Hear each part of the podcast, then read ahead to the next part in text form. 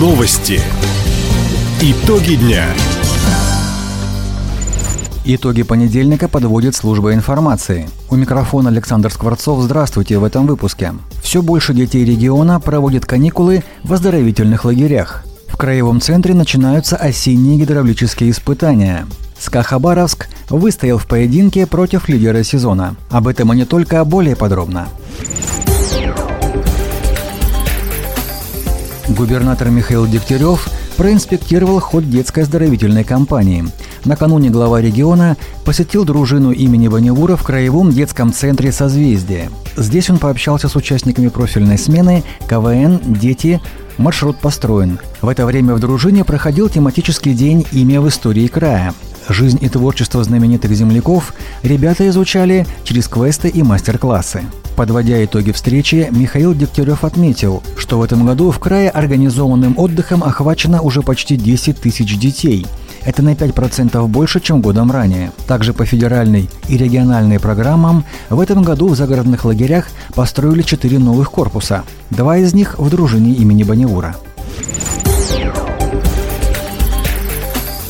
Именной артиллерийский дивизион Героя России Максима Пасара сформировали в Хабаровском крае. Сейчас идет набор добровольцев в дивизион имени Ерофея Хабарова. Напомним, по решению губернатора Михаила Дегтярева, участникам именных подразделений из краевой казны единовременно выплачивают по 300 тысяч рублей. Также военнослужащий получает единовременную выплату в 195 тысяч рублей по распоряжению президента России Владимира Путина. Непосредственно в зоне специальной военной операции, в зависимости от звания, должности и выслуги, боец получает от 204 тысяч рублей в месяц. Для участников СВО и членов их семей также предусмотрены социальные гарантии, бесплатная психологическая и юридическая помощь, статус ветерана боевых действий.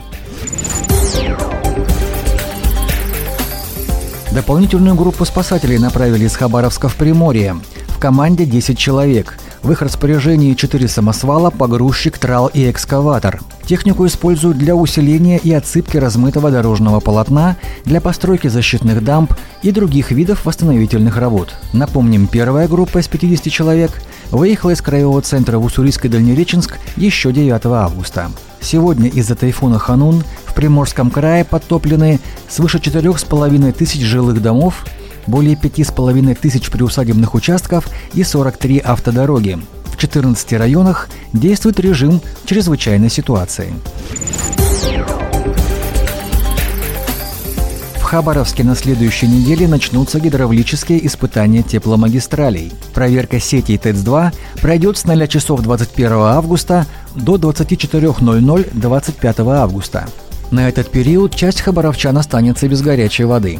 Кировском районе ограничения затронут дома в границах Амурского бульвара, улиц Джамбула, Металлистов Тихоокеанской, улица Истомина Амурского бульвара. В Центральном районе в границах от Амурского бульвара, улицы Широнова, Ленина от площади Блюхера до улицы Шевченко, улица Гамарника, нечетная сторона. В индустриальном районе в границах улицы Калинина, переулка Доступного, а также дома на улицах Волочаевской и Гамарника. Крае подвели итоги конкурса «Ремесла земли Дерсу». Жюри рассмотрело 117 авторских работ, выполненных в различных техниках. В финал вышли 20 взрослых и 17 юных мастеров. Победителей наградили накануне в Музее изобразительных искусств Комсомольска. Лучшими стали мастер традиционного декоративно-прикладного искусства Раиса Хаджер из Амурского района – мастер современных изделий Ольга Каратина из Аяна-Майского района, мастер сувенирных изделий Надежда Касимова и мастер изделий из рыбьей кожи Валентина Бельды из Нанайского района. Всем им также вручили денежные премии по 50 тысяч рублей. В отдельной категории выступили дети и подростки. Их наградили дипломами и ценными подарками.